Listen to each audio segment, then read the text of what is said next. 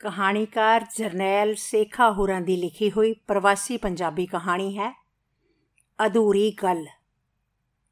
Furniture factory ਵਿੱਚ ਇਹ ਮੇਰਾ ਪਹਿਲਾ ਦਿਨ ਸੀ ਤੇ ਪਹਿਲੇ ਹੀ ਦਿਨ ਉਸ ਕੁੜੀ ਨਾਲ ਮੇਰੀ ਮੁਲਾਕਾਤ ਹੋ ਗਈ, ਜਿਹੜੀ ਮੇਰੇ ਕੋਲ ਹਾਇਰ ਸੈਕੰਡਰੀ ਤੱਕ ਪੜ੍ਹਦੀ ਰਹੀ ਸੀ। ਉਸਨੇ ਮੈਨੂੰ ਦੱਸਿਆ ਕਿ ਉਹ ਇੱਥੋਂ ਦੇ ਮੁੰਡੇ ਨਾਲ ਵਿਆਹ ਕਰਵਾ ਕੇ ਵੈਨਕੂਵਰ ਆਈ ਹੈ। ਫੈਕਟਰੀ ਵਿੱਚ ਉਸ ਨਾਲ ਬਹੁਤੀ ਗੱਲ ਨਾ ਹੋ ਸਕੀ ਘਰ ਆ ਕੇ ਮੈਂ ਕੁੜੀ ਬਾਰੇ ਸੋਚਣ ਲੱਗਾ। ਇਹ ਕੁੜੀ ਗੋਬਿੰਦਰ, ਜਿਸ ਨੂੰ ਸਕੂਲ ਵਿੱਚ ਗੁੱਡ ਕਹਿ ਕੇ ਬੁਲਾਇਆ ਜਾਂਦਾ ਸੀ, ਜਮਾਤ ਦੇ ਹੁਸ਼ਿਆਰ ਵਿਦਿਆਰਥੀਆਂ ਵਿੱਚੋਂ ਸੀ। ਇਸ ਚੁਲਬਲੀ ਜੀ ਕੁੜੀ ਦਾ ਸੁਭਾਅ 11ਵੀਂ ਜਮਾਤ ਵਿੱਚ ਆ ਕੇ ਕੁਝ ਜ਼ਿਆਦਾ ਹੀ ਚੰਚਲ ਹੋ ਗਿਆ। ਇਸ ਦੇ ਬਾਰੇ ਕੁਝ ਹਵਾਈਆਂ ਵੀ ਉੱਡੀਆਂ, ਪਰੰਤੂ ਉਸ ਦੇ ਚੰਚਲ ਸੁਭਾਅ ਕਾਰਨ ਟੀਚਰਾਂ ਨੇ ਇਸ ਵੱਲ ਕੋਈ ਧਿਆਨ ਨਾ ਦਿੱਤਾ। ਇਮਤਿਹਾਨਾਂ ਦੇ ਦਿਨ ਨੇੜੇ ਆ ਗਏ। ਕੁਝ ਦਿਨਾਂ ਤੱਕ 11ਵੀਂ ਜਮਾਤ ਨੂੰ ਅਲਵਿਦਾ ਪਾਰਟੀ ਦੇ ਕੇ ਸਕੂਲੋਂ ਛੁੱਟੀ ਕਰ ਦੇਣੀ ਸੀ, ਪਰ ਚਪੜਾਸੀ ਨੇ ਇੱਕ ਚਿੱਠੀ ਪ੍ਰਿੰਸੀਪਲ ਦੀ ਮੇਜ਼ ਉੱਪਰ ਲਿਆ ਰੱਖੀ। ਇਹ ਕਿਸੇ ਕੁੜੀ ਵੱਲੋਂ ਲਿਖਿਆ ਗਿਆ ਪ੍ਰੇਮ ਪੱਤਰ ਸੀ। ਚਿੱਠੀ ਪੜ੍ਹਦਿਆਂ ਹੀ ਪ੍ਰਿੰਸੀਪਲ ਦੇ ਤਾਂ ਜਿਵੇਂ ਸੱਤੀ ਕੱਪੜੀ ਅੱਗ ਲੱਗੇ ਹੋਵੇ। ਉਹ ਡਿਸਪਲਿਨ ਦਾ ਬਹੁਤ ਸਖਤ ਹੋਣ ਕਾਰਨ ਸਕੂਲ ਵਿੱਚ ਵਾਪਰੀ, ਹਰ ਘਟਨਾ ਨੂੰ ਬੜੀ ਗੰਭੀਰਤਾ ਨਾਲ ਲੈਂਦਾ। ਉਸਨੇ ਇਸ ਚਿੱਠੀ ਦੀ ਘੋਖ ਕਰਨ ਲਈ ਤੁਰੰਤ ਮੈਨੂੰ ਬੁਲਾ ਲਿਆ। ਪੰਜਾਬੀ ਪੜਾਉਂਦਾ ਹੋਣ ਕਾਰਨ ਹੱਥ ਲਿਖਤ ਪਛਾਣਨ ਦੀ ਜ਼ਿੰਮੇਵਾਰੀ ਮੇਰੀ ਹੀ ਹੁੰਦੀ ਸੀ। ਅਜੇ ਤੱਕ ਕੋਈ ਮੌਕਾ ਅਜਿਹਾ ਨਹੀਂ ਸੀ ਆਇਆ ਕਿ ਪਛਾਣੀ ਗਈ ਲਿਖਤ ਸਹੀ ਨਾ ਨਿਕਲੀ ਹੋਵੇ। ਪ੍ਰਿੰਸੀਪਲ ਨੇ ਉਹ ਚਿੱਠੀ ਮੈਨੂੰ ਸੌਂਪ ਦਿੱਤੀ। ਮੈਂ 9ਵੀਂ 10ਵੀਂ ਤੇ 11ਵੀਂ ਜਮਾਤ ਦੀਆਂ ਪੰਜਾਬੀ ਵਿਸ਼ੇ ਨਾਲ ਸੰਬੰਧਿਤ ਕਾਪੀਆਂ ਇਕੱਠੀਆਂ ਕਰਕੇ ਲਾਇਬ੍ਰੇਰੀ ਵਿੱਚ ਆ ਬੈਠਾ। ਉੱਥੇ ਬੈਠਿਆਂ ਅਜੇ ਦੋ ਕੁ ਕਾਪੀਆਂ ਦੀ ਲਿਖਤ ਹੀ ਚੈੱਕ ਕੀਤੀ ਹੋਵੇਗੀ। ਕਿ ਗੁੱਡ ਲਾਇਬ੍ਰੇਰੀ ਵਿੱਚ ਆ ਗਈ। ਉਸ ਦਾ ਹਸੰਦੜਾ ਚਿਹਰਾ ਡਰ ਨਾਲ ਮੁਰਝਾਇਆ ਹੋਇਆ ਸੀ। ਉਹ ਤਰਲੇ ਜੇ ਨਾਲ ਥਥਲਾਉਂਦੀ ਹੋਈ ਬੋਲੀ, ਸਰ, ਮੈਨੂੰ ਪਤਾ ਤੁਸੀਂ ਚਿੱਠੀ ਦੀ ਲਿਖਤ ਪਛਾਣ ਹੀ ਲੈਣੀ ਆ। ਭਾਵੇਂ ਕਿ ਇਹ ਬਹੁਤ ਟੇਢੀ ਮੇਢੀ ਲਿਖੀ ਹੋਈ ਆ। ਮੈਂ ਤੁਹਾਨੂੰ ਸੱਚ ਦੱਸ ਦਿੰਨੀ ਆ, ਇਹ ਚਿੱਠੀ ਮੈਂ ਨਵੇਂ ਪਿੰਡ ਵਾਲੇ ਬਲਦੇਵ ਨੂੰ ਲਿਖੀ ਆ। ਅਸੀਂ ਇੱਕ ਦੂਜੇ ਨੂੰ ਬਹੁਤ ਪਿਆਰ ਕਰਦੇ ਆ। ਸਾਡਾ ਪਿਆਰ ਸੱਚਾ ਆ, ਪਰ ਜੇ ਪ੍ਰਿੰਸੀਪਲ ਸਾਹਿਬ ਨੂੰ ਪਤਾ ਲੱਗ ਗਿਆ ਤਾਂ ਉਹਨਾਂ ਨੇ ਸਾਡੇ ਰੋਲ ਨੰਬਰ ਰੋਕ ਲੈਣੇ ਤੇ ਸਾਡੀ ਦੋਹਾਂ ਦੀ ਜ਼ਿੰਦਗੀ ਬਰਬਾਦ ਹੋ ਜਾਣੀ ਆ। ਘਰਦਿਆਂ ਦੀ ਬਦਨਾਮੀ ਵੱਖ ਹੋਏਗੀ। ਜੇ ਘਰਦਿਆਂ ਦੀ ਬਦਨਾਮੀ ਦਾ ਇੰਨਾ ਹੀ ਡਰ ਸੀ, ਤਾਂ ਇਸ ਰਾਹ ਤੁਰੀ ਕਿਉਂ? ਇਹ ਵਕਤ ਤੁਹਾਡੇ ਪੜਨ ਦਾ ਆ ਕਿ ਇਸ਼ਕ ਫਰਮਾਉਣ ਦਾ? ਇਮਤਿਹਾਨ ਸਿਰ ਉੱਪਰ ਆਏ ਨੇ। ਮੈਂ ਉਸ ਨੂੰ ਝੜਕਿਆ। ਸਰ, ਮੈਂ ਤੁਹਾਡਾ ਸਭ ਤੋਂ ਵੱਧ ਸਤਿਕਾਰ ਕਰਦੀ ਹਾਂ। ਤੁਸੀਂ ਮੇਰੇ ਪਿਤਾ ਸਮਾਨ ਹੋ। ਮੈਂ ਤੁਹਾਨੂੰ ਸੱਚ ਦੱਸ ਦਿਓਗੇ, ਪਰ ਹਾੜਾ, ਮੇਰੀ ਇਸ ਚਿੱਠੀ ਦਾ ਭੇਤ ਨਾ ਖੋਲਣਾ ਇਸ ਗਲਤੀ ਨੂੰ ਜ਼ਰੂਰ ਮਾਫ ਕਰ ਦਿਓ। ਉਹ ਮੇਰੇ ਪੈਰਾਂ ਵੱਲ ਵਧੀ। ਬਾਹੋਂ ਫੜ ਕਮਰੇ ਚੋਂ ਬਾਹਰ ਕੱਢ ਦਿਆਂ। ਮੈਂ ਉਸ ਨੂੰ ਕਿਹਾ, ਇਸ ਬਾਰੇ ਸੋਚਾਂਗੇ, ਹੁਣ ਤੂੰ ਇੱਥੋਂ ਚਲੀ ਜਾ। ਉਹ ਤਾਂ ਚਲੀ ਗਈ, ਪਰ ਤਰਕਾਲੀ ਬਲਦੇਵ ਮੇਰੇ ਘਰ ਆ ਗਿਆ ਤੇ ਪਿੱਛੇ ਜੋ ਕੁਝ ਹੋਇਆ ਵਾਪਰਿਆ ਸੀ, ਸਭ ਕੁਝ ਉਸਨੇ ਮੈਨੂੰ ਦੱਸ ਦਿੱਤਾ। ਮੈਂ ਉਹਨਾਂ ਨੂੰ ਇਹੋ ਸਿੱਖਿਆ ਦਿੱਤੀ ਕਿ ਉਹ ਇੱਕ ਦੂਜੇ ਨੂੰ ਮਿਲਣ ਤੇ ਚਿੱਠੀਆਂ ਲਿਖਣ ਦੀ ਥਾਂ ਪੜ੍ਹਾਈ ਵੱਲ ਆਪਣਾ ਪੂਰਾ ਧਿਆਨ ਦੇਣ। ਕੱਚੀ ਉਮਰ ਦੀਆਂ ਗਲਤੀਆਂ ਜ਼ਿੰਦਗੀ ਦੀ ਤਬਾਹੀ ਦਾ ਕਾਰਨ ਬਣ ਸਕਦੀਆਂ ਹਨ। ਇਸ ਤੋਂ ਮਗਰੋਂ ਮੈਂ 2 ਦਿਨ ਕਾਪੀਆਂ ਚੈੱਕ ਕਰਨ ਦਾ ਦਿਖਾਵਾ ਕਰਦਾ ਰਿਹਾ ਤੇ ਫਿਰ ਪ੍ਰਿੰਸੀਪਲ ਨੂੰ ਇਹ ਰਿਪੋਰਟ ਦਿੱਤੀ, ਸਰ, ਇਹ ਚਿੱਠੀ ਆਪਣੇ ਸਕੂਲ ਦੀ ਕਿਸੇ ਵਿਦਿਆਰਥਣ ਵੱਲੋਂ ਤਾਂ ਲਿਖੀ ਹੋਈ ਨਹੀਂ ਜਾਪਦੀ। ਹੋ ਸਕਦਾ ਹੈ ਪਿੰਡ ਵਿੱਚੋਂ ਹੀ ਕਿਸੇ ਕੁੜੀ ਨੇ ਆਪਣੇ ਸਕੂਲ ਦੇ ਕਿਸੇ ਮੁੰਡੇ ਨੂੰ ਲਿਖੀ ਹੋਵੇ ਤੇ ਕਿਸ ਨੂੰ ਲਿਖੀ ਹੋਵੇਗੀ? ਇਹ ਵੀ ਚਿੱਠੀ ਵਿੱਚੋਂ ਕੋਈ ਸੰਕੇਤ ਨਹੀਂ ਮਿਲਦਾ। ਇਮਤਿਹਾਨ ਸਿਰ ਤੇ ਹੋਣ ਕਾਰਨ ਚਿੱਠੀ ਦਾ ਮੁੱਦਾ ਇੱਥੇ ਹੀ ਖਤਮ ਹੋ ਗਿਆ। ਕੁਝ ਸਮੇਂ ਬਾਅਦ ਮੇਰੀ ਬਦਲੀ ਦੂਰ ਦੇ ਜ਼ਿਲ੍ਹੇ ਵਿੱਚ ਹੋ ਗਈ ਤੇ ਮੇਰਾ ਉੱਥੋਂ ਰਾਬਤਾ ਟੁੱਟ ਗਿਆ। 7 ਸਾਲ ਮਗਰੋਂ ਉਹ ਇੱਥੇ ਮੈਨੂੰ ਫਰਨੀਚਰ ਫੈਕਟਰੀ ਵਿੱਚ ਮਿਲੀ ਤਾਂ ਮੈਂ ਉਸ ਕੋਲੋਂ ਪੁੱਛਿਆ, ਕੀ ਬਲਦੇਵ ਤੇ ਉਹ ਨੰਬਰਾਂ ਦੇ ਆਧਾਰ ਤੇ ਇੱਥੇ ਆਏ? ਜਾਂ ਬਲਦੇਵ ਪਹਿਲਾਂ ਆਇਆ ਸੀ? ਜਿਵੇਂ ਮੈਨੂੰ ਯਕੀਨ ਸੀ ਕਿ ਉਸ ਦਾ ਬਲਦੇਵ ਨਾਲ ਹੀ ਵਿਆਹ ਹੋਇਆ ਹੋਵੇਗਾ। ਪਰੰਤੂ ਉਸਨੇ ਕਿਹਾ ਨਹੀਂ, ਅੰਕਲ ਜੀ, ਮੇਰਾ ਬਲਦੇਵ ਨਾਲ ਵਿਆਹ ਨਹੀਂ ਹੋ ਸਕਿਆ। ਹੁਣ ਮੇਰੀ ਇਹ ਜਾਣਨ ਦੀ ਉਤਸੁਕਤਾ ਵੱਧ ਗਈ ਕਿ ਜੇ ਇਸ ਦਾ ਬਲਦੇਵ ਨਾਲ ਵਿਆਹ ਨਹੀਂ ਹੋ ਸਕਿਆ, ਤਾਂ ਬਲਦੇਵ ਦਾ ਕੀ ਬਣਿਆ? ਪਰ ਸਾਡੀਆਂ ਸ਼ਿਫਟਾਂ ਅੱਡ-ਅੱਡ ਹੋਣ ਕਾਰਨ ਉਸ ਨੂੰ ਮਿਲਣ ਦਾ ਸਮਾਂ ਘੱਟ ਹੀ ਮਿਲਦਾ। ਤਿੰਨ ਕੁ ਮਹੀਨੇ ਮਗਰੋਂ ਮਾਲਕਾਂ ਨੇ ਦੂਰੀ ਸ਼ਿਫਟ ਬੰਦ ਕਰਕੇ ਕਾਮਿਆਂ ਦੀ ਛਾਂਟੀ ਕਰ ਦਿੱਤੀ। ਛਾਂਟੀ ਹੋਣ ਵਾਲਿਆਂ ਵਿੱਚ ਮੇਰਾ ਨਾਮ ਵੀ ਸੀ। ਫਿਰ ਮੇਰੀ ਉਸ ਨਾਲ ਮੁਲਾਕਾਤ ਨਾ ਹੋ ਸਕੀ। 5 ਸਾਲ ਮਗਰੋਂ ਅਚਨਚੇਤ ਹੀ ਫਿਰ ਉਸ ਨਾਲ ਮੁਲਾਕਾਤ ਹੋਈ। ਹੋਇਆ ਇਸ ਤਰ੍ਹਾਂ ਕਿ ਬਿਮਾਰ ਹੋਣ ਕਾਰਨ ਮੈਨੂੰ ਹਸਪਤਾਲ ਦਾਖਲ ਹੋਣਾ ਪਿਆ। ਉੱਥੇ ਜਿਹੜੀ ਨਰਸ ਨਾਲ ਮੇਰਾ ਪਹਿਲਾ ਸਾਹਮਣਾ ਹੋਇਆ, ਉਹ ਗੋਬਿੰਦਰ ਸੀ। ਉਸ ਨੂੰ ਨਰਸ ਦੇ ਰੂਪ ਵਿੱਚ ਦੇਖ ਕੇ ਮੈਨੂੰ ਬੜੀ ਖੁਸ਼ੀ ਹੋਈ। ਮੈਂ ਉਸ ਕੋਲੋਂ ਜਾਣਨਾ ਚਾਹਿਆ ਕਿ ਫਰਨੀਚਰ ਦੀ ਸੈਂਡਿੰਗ ਤੋਂ ਨਰਸ ਬਣਨ ਤੱਕ ਦਾ ਸਫ਼ਰ ਉਸਨੇ ਕਿਵੇਂ ਤੈਅ ਕਰ ਲਿਆ। ਉਹ ਹੱਸਦਿਆਂ ਬੋਲੀ, ਅੰਕਲ ਜੀ, ਤੁਸੀਂ ਸਿਹਤਯਾਬ ਹੋ ਜਾਵੋ, ਫੇਰ ਸਭ ਦੁੱਖ ਸੁੱਖ ਫੁੱਲਾਂਗੇ। ਇਸ ਸੰਕਟੀ ਸਫ਼ਰ ਦੀ ਕਹਾਣੀ ਬੜੀ ਲੰਮੀ ਹੈ, ਤੁਹਾਨੂੰ ਜ਼ਰੂਰ ਸੁਣਾਵਾਂਗੀ। ਉਸ ਦੇ ਚਿਹਰੇ ਉੱਪਰ ਮੈਨੂੰ ਉਹੀ ਵਿਦਿਆਰਥੀ ਜੀਵਨ ਵਾਲਾ ਖੇੜਾ ਦਿਸਿਆ। ਜਦੋਂ ਮੈਨੂੰ ਬਿਮਾਰੀ ਤੋਂ ਛੁਟਕਾਰਾ ਮਿਲ ਗਿਆ, ਤਾਂ ਉਹ ਇੱਕ ਦਿਨ ਆਪਣੇ ਅਪਾਰਟਮੈਂਟ ਵਿੱਚ ਮੈਨੂੰ ਲੈ ਗਈ। ਰਸਮੀ ਗੱਲਾਂ ਕਰਨ ਮਗਰੋਂ ਉਸਨੇ ਆਪਣੀ ਕਹਾਣੀ ਇਸ ਤਰ੍ਹਾਂ ਸ਼ੁਰੂ ਕੀਤੀ। ਬਲਦੇਵ ਦੇ ਬੀਐਸਸੀ ਵਿੱਚੋਂ ਚੰਗੇ ਨੰਬਰ ਹੋਣ ਕਾਰਨ ਉਸ ਨੂੰ ਉੱਥੇ ਹੀ ਐਗਰੀਕਲਚਰ ਯੂਨੀਵਰਸਿਟੀ ਵਿੱਚ ਐਮਐਸਸੀ ਵਿੱਚ ਦਾਖਲਾ ਮਿਲ ਗਿਆ। ਮੈਨੂੰ ਵੀ ਉਸੇ ਯੂਨੀਵਰਸਿਟੀ ਵਿੱਚ ਐਮਐਸਸੀ ਹੋਮ ਸਾਇੰਸ ਵਿੱਚ ਦਾਖਲਾ ਮਿਲ ਗਿਆ। ਮੈਨੂੰ ਉੱਥੇ ਦਾਖਲਾ ਮਿਲ ਜਾਣ ਕਾਰਨ ਮੇਰੇ ਪੈਰ ਧਰਤੀ ਤੇ ਨਹੀਂ ਸਨ ਲੱਗਦੇ। ਹੁਣ ਅਸੀਂ ਇੱਕ ਦੂਜੇ ਨੂੰ ਨਿਡਰ ਹੋ ਕੇ ਮਿਲ ਸਕਦੇ ਸੀ।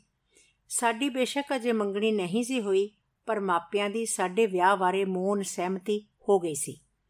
ਬਲਦੇਵ ਇੱਕ ਚੰਗਾ ਬੁਲਾਰਾ ਸੀ ਤੇ ਯੂਨੀਵਰਸਿਟੀ ਦੇ ਲੀਡਰ ਮੁੰਡਿਆਂ ਵਿੱਚ ਗਿਣਿਆ ਜਾਂਦਾ ਸੀ। ਉਹ ਆਪਣੇ ਭਾਸ਼ਣਾਂ ਵਿੱਚ ਸੈਂਟਰ ਦੀਆਂ ਸਰਕਾਰਾਂ ਵੱਲੋਂ ਪੰਜਾਬ ਨਾਲ ਹੋਏ ਵਿਤਕਰੇ ਦੀ ਕਰੜੀ ਨੁਕਤਾਚੀਨੀ ਕਰਦਾ ਉਸ ਨੂੰ ਖਾੜਕੂਆਂ ਦਾ ਹਮਦਰਦ ਸਮਝਿਆ ਜਾਣ ਲੱਗਾ। ਪੁਲਿਸ ਤਸ਼ੱਦਦ ਵਿਰੁੱਧ ਉਸਨੇ ਯੂਨੀਵਰਸਿਟੀ ਵਿੱਚ ਹੜਤਾਲਾਂ ਵੀ ਕਰਵਾਈਆਂ, ਜਿਸ ਕਾਰਨ ਉਹ ਸਰਕਾਰ ਦੀਆਂ ਅੱਖਾਂ ਵਿੱਚ ਰੜਕਣ ਲੱਗਾ।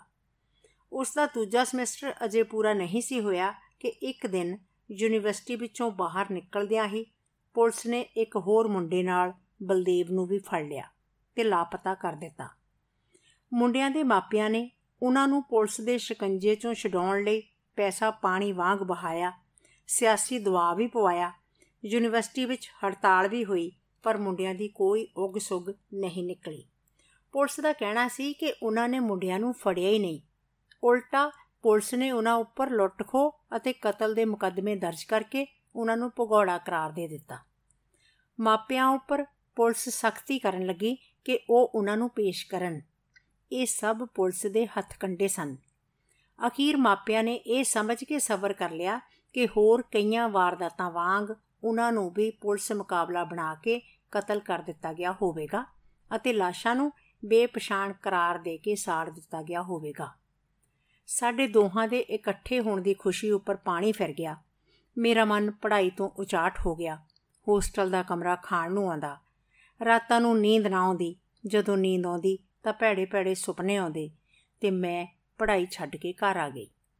ਮਾਪਿਆਂ ਨੇ ਬੁਰਾ ਭਲਾ ਵੀ ਕਿਹਾ, ਪਰ ਮੈਂ ਮੁੜ ਯੂਨੀਵਰਸਿਟੀ ਨਾ ਗਈ।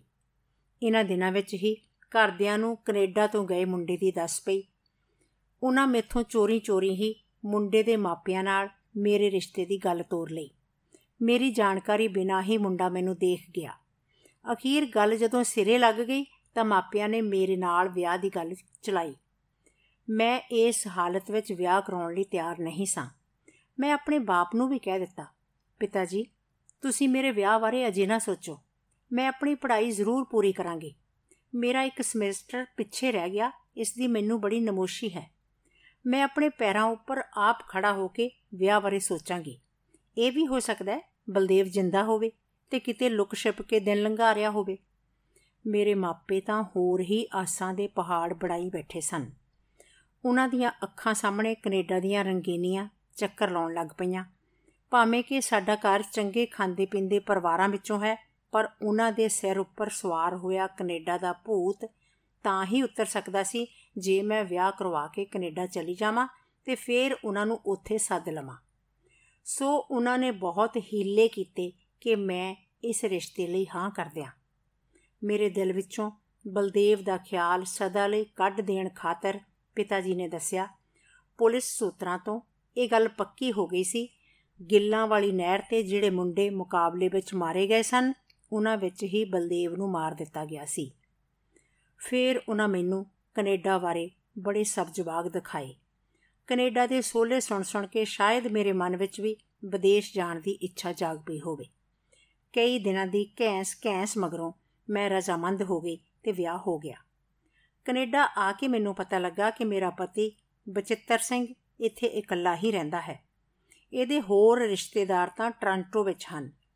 ਇਹ ਉਦੋਂ 10 ਕੁ ਸਾਲ ਦਾ ਸੀ ਜਦੋਂ ਇਸ ਦੀ ਭੂਆ ਅਡਾਪਟ ਕਰਕੇ ਇਸ ਨੂੰ ਕੈਨੇਡਾ ਲੈ ਆਈ। 6 ਕੁ ਸਾਲ ਇਹ ਆਪਣੀ ਭੂਆ ਕੋਲ ਰਿਹਾ, ਪਰ ਉੱਥੇ ਇਹਦੀ ਆਪਣੀ ਭੂਆ ਨਾਲ ਬਣ ਨਾ ਸਕੀ। ਪਹਿਲਾਂ ਤਾਂ ਇਹ ਭੂਆ ਨਾਲ ਲੜ ਝਗੜ ਕੇ ਕਿਸੇ ਮੁੰਡੇ ਨਾਲ ਰਹਿਣ ਲੱਗ ਪਿਆ। ਉੱਥੇ ਵੀ ਕੋਈ ਲੜਾਈ ਝਗੜਾ ਕਰਕੇ ਇੱਥੇ ਵੈਨਕੂਵਰ ਆ ਗਿਆ।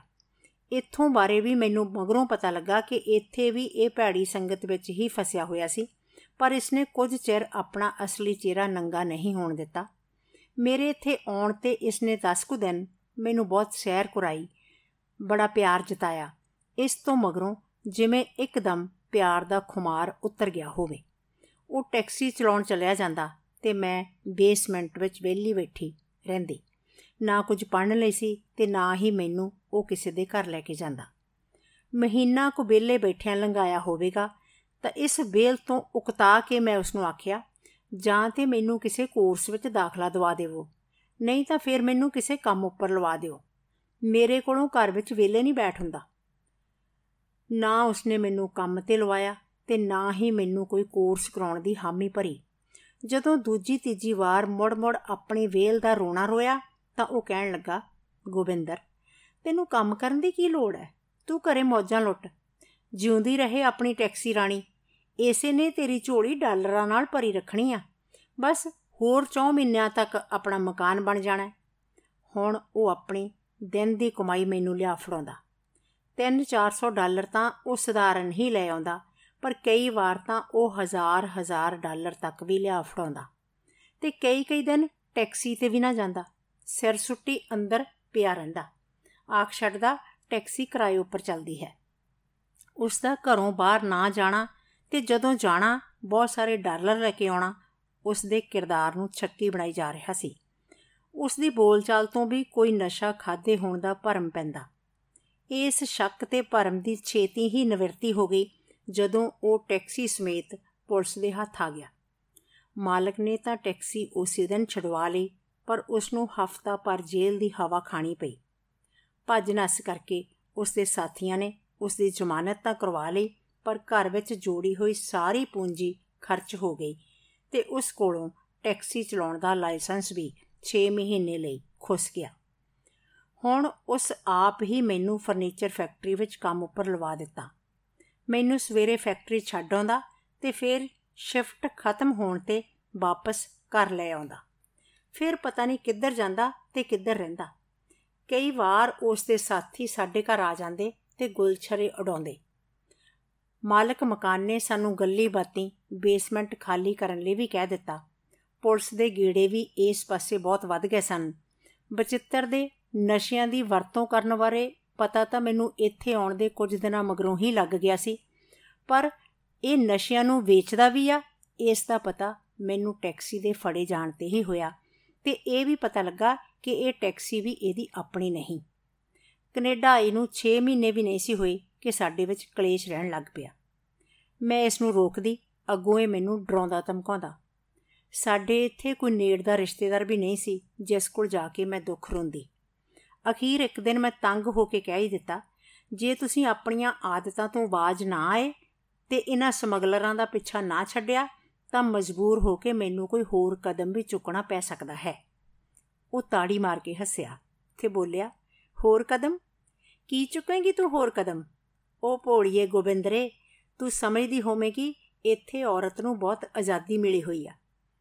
ਇੱਥੇ ਤੀਵੀਂ ਦੀ ਹਰ ਗੱਲ ਸੁਣੀ ਜਾਂਦੀ ਹੈ ਉਹਨਾਂ ਨੂੰ ਬੜੇ ਹੱਕ ਨੇ।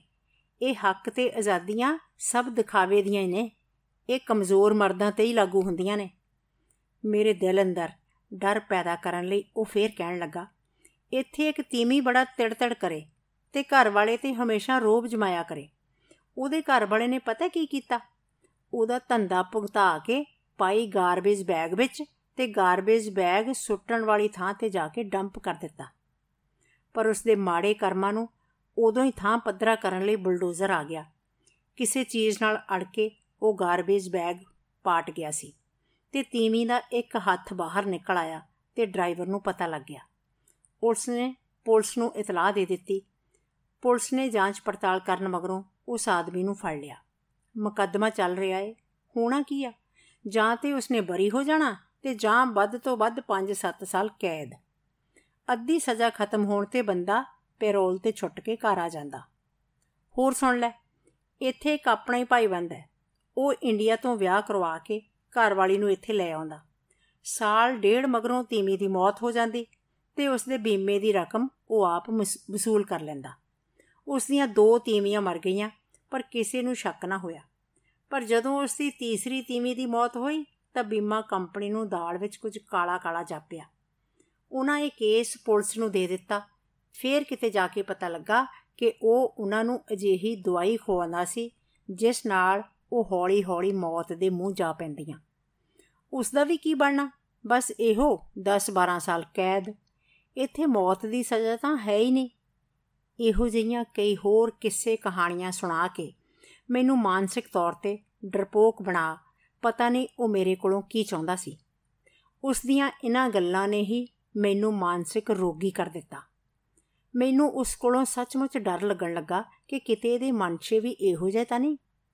ਇੱਕ ਦਿਨ ਵੀਕਐਂਡ ਤੇ ਆਪਣੇ ਇੱਕ ਦੋਸਤ ਨੂੰ ਘਰ ਲੈ ਆਇਆ। ਮੈਂ ਫੈਕਟਰੀ ਵਿੱਚੋਂ ਥੱਕ ਟੁੱਟ ਕੇ ਆਈ ਸਾਂ। ਫੇਰ ਵੀ ਮੈਂ ਚਿਕਨ ਰੋਸਟ ਕੀਤਾ। ਖਾਣਾ ਤਿਆਰ ਕੀਤਾ। ਉਹ ਹੱਸਦੇ, ਖੇਡਦੇ, ਡਰਿੰਕ ਪੀਂਦੇ ਰਹੇ। ਬਚਿੱਤਰ ਬਿੰਦ ਚੱਟੇ ਕਿਚਨ ਚ ਆਉਂਦਾ, ਲਾਡ ਜਿਆ ਕਰ ਜਾਂਦਾ। ਪਰ ਮੈਂ ਕੋਈ ਹੁੰਗਾਰਾ ਨਾ ਪਰਦੀ ਜਦੋਂ ਖਾਣਾ ਤਿਆਰ ਕਰਕੇ ਮੈਂ ਆਪਣੇ ਬੈੱਡਰੂਮ ਵੱਲ ਜਾਣ ਲੱਗੀ, ਤਾਂ ਉਹ ਫੇਰ ਮੇਰੇ ਕੋਲ ਆਇਆ ਤੇ ਪੁੱਛਣ ਲੱਗਾ, ਕੀ ਗੱਲ ਹੈ ਤੂੰ ਅੱਜ ਇੰਨੀ ਸੁਸਤ ਜਿਹੀ ਕਿਉਂ ਆ? ਮੇਰਾ ਦੋਸਤ ਘਰ ਆਇਆ ਤੇ ਤੂੰ ਚੁੱਪ ਗੜੁੱਪ ਜਿਹੀ ਫਿਰਦੀ ਆ। ਮੇਰੀ ਤਬੀਅਤ ਠੀਕ ਨਹੀਂ, ਮੈਂ ਕਿਹਾ। ਉਹ ਮੁਸਕਰਾਉਂਦਾ ਹੋਇਆ ਬੋਲਿਆ ਜੇ ਚਿੱਤ ਢਿਲਾਏ ਤਾਂ ਨਿੱਕਾ ਜਿਹਾ ਡਰਿੰਕ ਲੈ ਲੈ, ਚਿੱਤ ਵੱਲ ਹੋ ਜਾਊ। ਮੈਂ ਉਸ ਵੱਲ ਕੋੜੀਆਂ ਜਿਹੀਆਂ ਨਜ਼ਰਾਂ ਨਾਲ ਦੇਖਿਆ ਤੇ ਉਹ ਚੁੱਪ ਕਰ ਗਿਆ।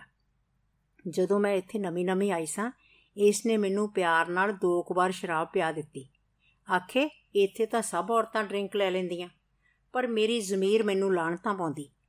ਫਿਰ ਮੈਂ ਸਖਤੀ ਨਾਲ ਇਸ ਨੂੰ ਕਹਿਤਾ, ਮੇਰੇ ਕੋਲ ਸ਼ਰਾਬ ਦਾ ਨਾਮ ਵੀ ਨਾ ਲਵੇ। ਅੱਜ ਉਸ ਡਰਿੰਕ ਲੈਣ ਲਈ ਆਖਿਆ ਤਾਂ ਮੇਰੀਆਂ ਅੱਖਾਂ ਦੀ ਘੂਰ ਦੇਖ ਕੇ ਹੀ ਚੁੱਪ ਕਰ ਗਿਆ ਤੇ ਫੇਰ ਕਹਿਣ ਲੱਗਾ ਸੌਰੀ ਚਾਹ ਜਾਂ ਕੌਫੀ ਬਣਾ ਕੇ ਪੀ ਲੈ। ਲਿਆ, ਮੈਂ ਬਣਾ ਦਿੰਦਾ। ਮੇਰੇ ਨਾ ਨਾ ਕਰਨ ਤੇ ਵੀ ਉਸਨੇ ਦੁੱਧ ਦਾ ਇੱਕ ਕੱਪ ਪਤੀਲੀ ਵਿੱਚ ਪਾ ਕੇ ਸਟੋਵ ਔਨ ਕਰ ਦਿੱਤਾ। ਮੈਂ ਕਿਹਾ, ਤੁਸੀਂ ਆਪਣੇ ਦੋਸਤ ਕੋਲ ਜਾਓ, ਮੈਂ ਆਪੇ ਚਾਹ ਬਣਾ ਲਵਾਂਗੀ। ਉਹ ਮੇਰੀ ਕੰਡ ਉੱਪਰ ਥਾਪੀ ਦਿੰਦਾ ਹੋਇਆ ਕਿਚਨ ਵਿੱਚੋਂ ਬਾਹਰ ਹੋ ਗਿਆ। ਮੈਂ ਚਾਹ ਪੀ ਕੇ ਆਪਣੇ ਬਿਸਤਰੇ ਵਿੱਚ ਗਈ ਸੋਚਿਆ ਜਦੋਂ ਉਹਨਾਂ ਨੂੰ ਲੋੜ ਹੋਵੇਗੀ, ਉੱਠ ਕੇ ਖਾਣਾ ਲਾ ਦੇਵਾਂਗੀ। ਬਿਸਤਰੇ ਵਿੱਚ ਪੈਣ ਮਗਰੋਂ ਮੈਨੂੰ ਗੂੜੀ ਨੀਂਦ ਆ ਗਈ। ਫਿਰ ਮੈਨੂੰ ਸੁਪਨੇ ਜੈ ਵਾਂਗ ਜਾਪਿਆ, ਜਿਵੇਂ ਮੈਂ ਕਿਸੇ ਹੋਰ ਦੀਆਂ ਬਾਹਾਂ ਵਿੱਚ ਹੋਵਾਂ। ਜਦੋਂ ਮੈਨੂੰ ਜਾਗ ਆਈ ਤਾਂ ਅਜੀਬ ਕਿਸਮ ਦੀ ਸੁਸਤੀ ਅਤੇ ਮੇਰਾ ਸਿਰ ਭਾਰੀ ਹੋਣ ਲੱਗਾ। ਅੱਖਾਂ ਮਿਚ-ਮਿਚ ਜਾਂਦੀਆਂ। ਮੈਨੂੰ ਰਾਤੀ ਸੁਪਨੇ ਜੈ ਵਿੱਚ ਵਾਪਰੀ ਘਟਨਾ ਅਸਲੀਅਤ ਜਾਪੀ। ਬਚਿੱਤਰ ਦਾ ਮੈਨੂੰ ਪਹਿਲਾਂ ਡਰਿੰਕ ਲਈ ਕਹਿਣਾ ਤੇ ਫਿਰ ਚਾਹ ਪੀਣ ਲਈ ਜ਼ੋਰ ਪਾਉਣਾ ਅਤੇ ਆਪਣੇ ਆਪ ਪਤੀਲੀ ਵਿੱਚ ਇੱਕ ਕੱਪ ਦੁੱਧ ਪਾਉਣ ਦਾ ਕਾਰਨ ਵੀ ਮੇਰੀ ਸਮਝ ਵਿੱਚ ਕੁਝ-ਕੁਝ ਆਇਆ। ਮੈਂ ਆਪਣਾ ਆਪ ਸੰਭਾਲਿਆ ਤੇ ਉੱਠ ਕੇ ਵਾਸ਼ਰੂਮ ਗਈ। ਹੋਮ ਮੋਡ ਲਿਵਿੰਗ ਰੂਮ ਵਿੱਚ ਆਈ ਤਾਂ ਵਿਚਿੱਤਰ ਉੱਥੇ ਸੋਫੇ ਉੱਪਰ ਸੁੱਤਾ ਪਿਆ ਸੀ। ਮੈਨੂੰ ਉਸ ਉੱਪਰ ਕਹਿਰਾਂ ਦਾ ਗੁੱਸਾ ਆਇਆ। ਮੇਰਾ ਦਿਲ ਕਰੇ ਕਿ ਕਿਚਨ ਨਾਈਫ ਇਸ ਦੇ ਢੱਡ ਵਿੱਚ ਖੋਵ ਦੇਵਾਂ ਤੇ ਫਿਰ ਇਹੋ ਨਾਈਫ ਆਪਣੇ ਢੱਡ ਵਿੱਚ ਮਾਰ ਕੇ ਮਰ ਜਾਵਾਂ। ਪਰ ਮੈਂ ਇੰਨਾ ਹੌਸਲਾ ਨਾ ਕਰ ਸਕੀ। ਗੁੱਸੇ ਵਿੱਚ ਤਲਮਲਾਉਂਦੀ ਉਸ ਨੂੰ ਝੰਜੋੜਦੀ, ਉਹ ਹੜਬੜਾ ਕੇ ਉੱਠ ਬੈਠਾ। ਤੂੰ ਇੱਥੇ ਪਿਆ? ਹਾਂ ਹਾਂ, ਕਿਉਂ? ਤੂੰ ਮੇਰੇ, ਤੇ ਮੇਰੇ ਨਾਲ ਕੌਣ ਸੁੱਤਾ ਸੀ? ਮੈਂ ਮੈਂ, ਕਿਉਂ? ਗੱਲ ਕੀ ਹੋਈ? ਇੰਨਾ ਗੁੱਸਾ ਕਾਦੇ ਲਈ? ਰਾਤੀ ਮੈਨੂੰ ਅੰਦਰ ਅਕਹਿ ਜਿਹਾ ਆਇਆ ਤੇ ਮੈਂ ਇੱਥੇ ਸੋਫੇ ਤੇ ਆ ਕੇ ਪੈ ਗਿਆ। ਪਰ ਤੂੰ ਕਿਉਂ ਛੀਣੀ ਬਣੀ ਹੋਈ ਹੈ ਮੈਂ ਉਸ ਨੂੰ ਰਾਤ ਵਾਲੀ ਘਟਨਾ ਬਾਰੇ ਦੱਸਿਆ, ਤਾਂ ਉਸਨੇ ਕਿਹਾ, ਤਾਂ ਤੇ ਫਿਰ ਤੂੰ ਸੁਪਨਿਆਂ ਵਿੱਚ ਵੀ ਯਾਰਾਂ ਨੂੰ ਦੇਖਦੀ ਐ ਮੈਂ ਵੀ ਆਖਾਂ, ਮੇਰੇ ਨਾਲ ਕਿਉਂ ਕੁੱਟੀ ਬੱਟੀ ਰਹਿੰਦੀ ਐ ਉਸਨੇ ਗੱਲ ਨੂੰ ਹਾਸੇ ਵਿੱਚ ਟਾਲ ਦਿੱਤਾ। ਪਰ ਇਹ ਘਟਨਾ ਮੇਰਾ ਖਿਹੜਾ ਨਾ ਛੱਡਦੀ। ਮੈਂ ਸੋਚਦੀ ਕਿ ਇਸਨੇ ਤਾਂ ਅਜਿਹੀ ਕਮੀਨੀ ਹਰਕਤ ਨਹੀਂ ਕੀਤੀ ਹੋਣੀ। ਹੋ ਸਕਦਾ ਹੈ ਮੇਰਾ ਸੁਪਨਾ ਹੀ ਹੋਵੇ। ਫਿਰ ਮੈਂ ਸੋਚਿਆ ਕਿ ਜੇ ਇਹ ਅਸਲੀਅਤ ਹੋਈ ਤਾਂ ਅਜਿਹਾ ਮੌਕਾ ਫੇਰ ਵੀ ਆ ਸਕਦਾ। ਤੇ ਇਹ ਮੌਕਾ ਛੇਤੀ ਹੀ ਆ ਗਿਆ। ਫਿਰ ਇੱਕ ਦਿਨ ਉਸ ਦਾ ਉਹੀ ਦੋਸਤ ਘਰ ਆਇਆ। ਮੈਂ ਆਪਣੀ ਤਬੀਅਤ ਠੀਕ ਨਾ ਹੋਣ ਦਾ ਬਹਾਨਾ ਕੀਤਾ। ਬਚਿੱਤਰ ਨੇ ਮੈਨੂੰ ਚਾਹ ਪੀਣ ਲਈ ਕਿਹਾ, ਮੈਂ ਨਾ ਕਰ ਦਿੱਤੀ। ਮੇਰੇ ਨਾ ਨਾ ਕਰਨ ਤੇ ਵੀ ਉਸਨੇ ਫ੍ਰਿਜ ਵਿੱਚੋਂ ਜੂਸ ਦੀ ਕੈਨੀ ਕੱਢੀ ਤੇ ਮੇਰੇ ਸਾਹਮਣੇ ਹੀ ਗਲਾਸ ਵਿੱਚ ਜੂਸ ਪਾ ਕੇ ਮੈਨੂੰ ਕਹਿਣ ਲੱਗਾ, ਨਾ ਤੂੰ ਰੋਟੀ ਖਾਧੀ, ਨਾ ਚਾਹ ਪੀਤੀ। ਭੁੱਖੀ ਨੂੰ ਰਾਤ ਕਿਵੇਂ ਨਿਕਲੂ? ਆ ਜੂਸ ਪੀ ਕੇ ਪੈ ਜਾ। ਜਦੋਂ ਲੋੜ ਹੋਈ, ਅਸੀਂ ਆਪੇ ਰੋਟੀ ਖਾ ਲਵਾਂਗੇ। ਮੈਂ ਉਸ ਦੇ ਹੱਥ ਦੀ ਸਫ਼ਾਈ ਨੂੰ ਜਾਣ ਗਈ ਸਾਂ। ਉਸ ਦੇ ਹੱਥੋਂ ਗਲਾਸ ਫੜਦਿਆਂ ਮੈਂ ਕਿਹਾ, ਆਪਣੇ ਦੋਸਤ ਨੂੰ ਅਟੈਂਡ ਕਰੋ, ਮੈਂ ਜੂਸ ਪੀ ਲਵਾਂਗੀ। ਮੇਰੇ ਬੁੱਲਾਂ ਉੱਪਰ ਇੱਕ ਜ਼ਹਿਰੀ ਮੁਸਕਾਨ ਫੈਲ ਗਈ। ਬਚਿੱਤਰ ਦੇ ਕਿਚਨ ਵਿੱਚੋਂ ਬਾਹਰ ਜਾਣ ਤੇ ਮੈਂ ਉਹ ਜੂਸ ਸਿੰਕ ਵਿੱਚ ਡੋਲ ਦਿੱਤਾ ਤੇ ਬੈੱਡਰੂਮ ਵਿੱਚ ਆ ਕੇ ਪੈ ਗਈ। ਇੱਕ ਵੱਡਾ ਕਿਚਨ ਨਾਈਫ ਲਿਆ ਕੇ ਆਪਣੇ ਸਰਾਣੇ ਹੇਠ ਛੁਪਾ ਲਿਆ। 15-20 ਮਿੰਟ ਮਗਰੋਂ ਬਚਿੱਤਰ ਅੰਦਰ ਆਇਆ ਤੇ ਮੈਨੂੰ ਦੋ ਤਿੰਨ ਆਵਾਜ਼ਾਂ ਮਾਰੀਆਂ, ਮੈਂ ਕੋਈ ਉੱਤਰ ਨਾ ਦਿੱਤਾ। ਉਹ ਮੈਨੂੰ ਕੂਕੀ ਵਿੱਚ ਸਮਝ ਵਾਪਸ ਮੁੜ ਗਿਆ ਤੇ ਉਸ ਦਾ ਦੋਸਤ ਅੰਦਰ ਆ ਗਿਆ। ਮੇਰੇ ਵੱਲ ਅਜੇ ਉਸਨੇ ਹੱਥ ਵਧਾਇਆ ਸੀ ਕਿ ਮੈਂ ਦੋਵੇਂ ਲੱਤਾਂ ਜੋੜ ਕੇ ਉਸ ਦੀ ਹਿੱਕ ਵਿੱਚ ਮਾਰੀਆਂ। ਉਹ ਪਛਾਂ ਕਵਰਡ ਵਿੱਚ ਜਾ ਵੱਜਾ। ਖੜਾਕ ਸੁਣ ਕੇ ਬਚਿੱਤਰ ਵੀ ਅੰਦਰ ਆ ਗਿਆ। ਨਾਈਫ ਚੁੱਕ ਕੇ ਮੈਂ ਦਹਾੜ ਮਾਰੀ। ਹਰਾਮੀਓ, ਤੁਸੀਂ ਮੈਨੂੰ ਬਾਜ਼ਾਰੂ ਸਮਝ ਰੱਖਿਆ? ਵਧੋ ਅੱਗੇ ਦੋਹਾਂ ਨੂੰ ਚੀਰ ਕੇ ਨਾ ਰੱਖ ਦਿਆਂ। ਮੈਂ ਚੀਕ ਚੀਕ ਕੇ ਉਹਨਾਂ ਨੂੰ ਗਾਲਾਂ ਕੱਢ ਰਹੀ ਸੀ। ਉੱਪਰ ਮਕਾਨ ਮਾਲਕਾਂ ਨੂੰ ਵੀ ਪਤਾ ਲੱਗ ਗਿਆ ਹੋਵੇਗਾ, ਪਰ ਉੱਪਰੋਂ ਨਾ ਕੋਈ ਬੋਲਿਆ ਤੇ ਨਾ ਹੀ ਕੋਈ ਮਦਦ ਲਈ ਆਇਆ। ਬਚਿੱਤਰ ਦਾ ਸਾਥੀ ਤਾਂ ਝੱਟ ਕਮਰੇ ਵਿੱਚੋਂ ਨਿਕਲ ਕੇ ਆਪਣੀ ਕਾਰ ਭਜਾ ਕੇ ਲੈ ਗਿਆ। ਬਚਿੱਤਰ ਵੀ ਉਸ ਦੇ ਮਗਰ ਹੀ ਚਲਾ ਗਿਆ। ਇਸ ਗੱਲ ਨੂੰ ਤਾਂ ਹੁਣ ਮੈਂ ਜਾਣ ਲਿਆ ਸੀ ਕਿ ਮੇਰੀ ਗ੍ਰਸਥੀ ਜ਼ਿੰਦਗੀ ਤਬਾਹ ਹੋ ਚੁੱਕੀ ਹੈ। ਮੇਰਾ ਇਸ ਨਾਲ ਗੁਜ਼ਾਰਾ ਅਸੰਭਵ ਹੈ। ਮੈਂ ਸੋਚ ਰਹੀ ਸੀ ਕਿ ਅਗਲਾ ਕਦਮ ਕੀ ਚੁੱਕਿਆ ਜਾਵੇ। ਆਪਣੀ ਸਹੇਲੀ ਬੀਨਾ ਨੂੰ ਫੋਨ ਕਰਾਂ ਜਾਂ ਪੁਲਿਸ ਨੂੰ? ਫਰਨੀਚਰ ਫੈਕਟਰੀ ਵਿੱਚ ਬੀਨਾ ਹੀ ਮੇਰੀ ਇੱਕੋ ਇੱਕ ਸਹੇਲੀ ਸੀ, ਜਿਸ ਨਾਲ ਮੈਂ ਆਪਣਾ ਦੁੱਖ ਸੁੱਖ ਸਾਂਝਾ ਕਰਦੀ। ਮੈਂ ਅਜੇ ਸੋਚ ਹੀ ਰਹੀ ਸੀ ਕਿ ਬਚਿੱਤਰ ਵਾਪਸ ਆ ਗਿਆ। ਆਉਂਦਾ ਮੇਰੇ ਅੱਗੇ ਲੈ ਲੜੀਆਂ ਕੱਢਣ ਲੱਗਾ। ਆਖੇ, ਮੇਰੇ ਕੋਲੋਂ ਅਣਜਾਣੇ ਵਿੱਚ ਭੁੱਲ ਹੋ ਗਈ ਉਹ ਮੇਰਾ ਬੌਸ ਹੈ। ਉਸਨੇ ਮੇਰੇ ਕੋਲੋਂ ਅਜਿਹੇ ਨਜਾਇਜ਼ ਕੰਮ ਕਰਵਾਏ ਨੇ ਕਿ ਮੈਂ ਤੈਨੂੰ ਦੱਸ ਨਹੀਂ ਸਕਦਾ। ਮੇਰੀ ਜਾਨ ਉਸ ਦੀ ਮੁਠੀ ਵਿੱਚ ਹੈ ਤੇ ਮੈਨੂੰ ਸਦਾ ਆਪਣੀ ਜਾਨ ਦਾ ਖਤਰਾ ਬਣਿਆ ਰਹਿੰਦਾ ਹੈ। ਮੈਂ ਉਸ ਦਾ ਕਿਹਾ ਮੋੜ ਨਹੀਂ ਸਕਦਾ। ਮੇਰੇ ਕੇਸ ਉੱਪਰ ਸਾਰਾ ਖਰਚ ਇਹੋ ਹੀ ਕਰ ਰਿਹਾ। ਆਪਣੇ ਕੇਸ ਦਾ ਫੈਸਲਾ ਹੋ ਜਾਵੇ, ਫਿਰ ਆਪਾਂ ਇੱਥੋਂ ਦੂਰ ਦੇ ਸ਼ਹਿਰ ਵਿੱਚ ਚਲੇ ਜਾਵਾਂਗੇ। ਮੈਂ ਦ੍ਰਿੜ ਇਰਾਦਾ ਕਰ ਲਿਆ ਸੀ ਕਿ ਮੈਂ ਇਸ ਦੀਆਂ ਮੋਮੋ ਠਗਣੀਆਂ ਵਿੱਚ ਨਹੀਂ ਆਵਾਂਗੀ। ਭਾਵੇਂ ਇਹ ਕਿੰਨੀਆਂ ਵੀ ਸੱਚੀਆਂ ਹੋਣ ਫਿਰ ਸੋਚਿਆ, ਅੱਜ ਦੀ ਰਾਤ ਕਿਵੇਂ ਨਾ ਕਿਵੇਂ ਇੱਥੇ ਹੀ ਲੰਘਾਈ ਜਾਵੇ। ਇਹੋ ਸੋਚ ਕੇ ਉਸ ਨੂੰ ਕਿਹਾ, ਜੋ ਹੋਇਆ ਉਸ ਨੂੰ ਭੁੱਲ ਜਾਵੋ ਤੇ ਹੁਣ ਸੌ ਜਾਵੋ। ਮੈਂ ਇਹ ਰਾਤ ਸੋਚਦਿਆਂ ਤੇ ਪਲਸੇਟੇ ਮਾਰਦਿਆਂ ਲੰਘਾਈ। ਚਾਹ ਪੀ ਕੇ ਉਹ ਸਵੇਰੇ ਸਵੇਰੇ ਹੀ ਘਰੋਂ ਨਿਕਲ ਗਿਆ। ਉਸ ਦੇ ਬਾਹਰ ਜਾਂਦਿਆਂ ਮੈਂ ਬੀਨਾ ਨੂੰ ਫੋਨ ਕੀਤਾ ਤੇ ਰਾਤੀ ਹੋਈ ਬੀਤੀ ਉਸ ਨੂੰ ਦੱਸ ਦਿੱਤੀ। ਬੀਨਾ ਨੇ ਕਿਹਾ, ਗੋਬਿੰਦਰ, ਆਪਣਾ ਕੀਮਤੀ ਸਮਾਨ ਅਤੇ ਕੁਝ ਕੱਪੜੇ ਅਟੈਚੀ ਵਿੱਚ ਪਾ ਕੇ ਤਿਆਰ ਰਹਿ, ਮੈਂ ਹੁਣੇ ਆਈ। ਬੀਨਾ ਕਾਰ ਲੈ ਕੇ ਆ ਗਈ। ਮੈਂ ਆਪਣਾ ਸਮਾਨ ਕਾਰ ਵਿੱਚ ਰੱਖਿਆ, ਘਰ ਨੂੰ ਸਦਾ ਲਈ ਅਲਵਿਦਾ ਆਖ ਦਿੱਤਾ। ਬੀਨਾ ਮੈਨੂੰ ਇੱਕ ਸੋਸ਼ਲ ਵਰਕਰ ਦੇ ਘਰ ਲੈ ਗਈ। ਸੋਸ਼ਲ ਵਰਕਰ ਨੇ ਬਿਨਾਂ ਦੇਰੀ ਮੈਨੂੰ ਸ਼ੈਲਟਰ ਹੋਮ ਪਹੁੰਚਾ ਦਿੱਤਾ। ਇੱਕ ਘੰਟੇ ਤੋਂ ਘੱਟ ਸਮੇਂ ਵਿੱਚ ਇਹ ਸਭ ਕੁਝ ਹੋ ਗਿਆ।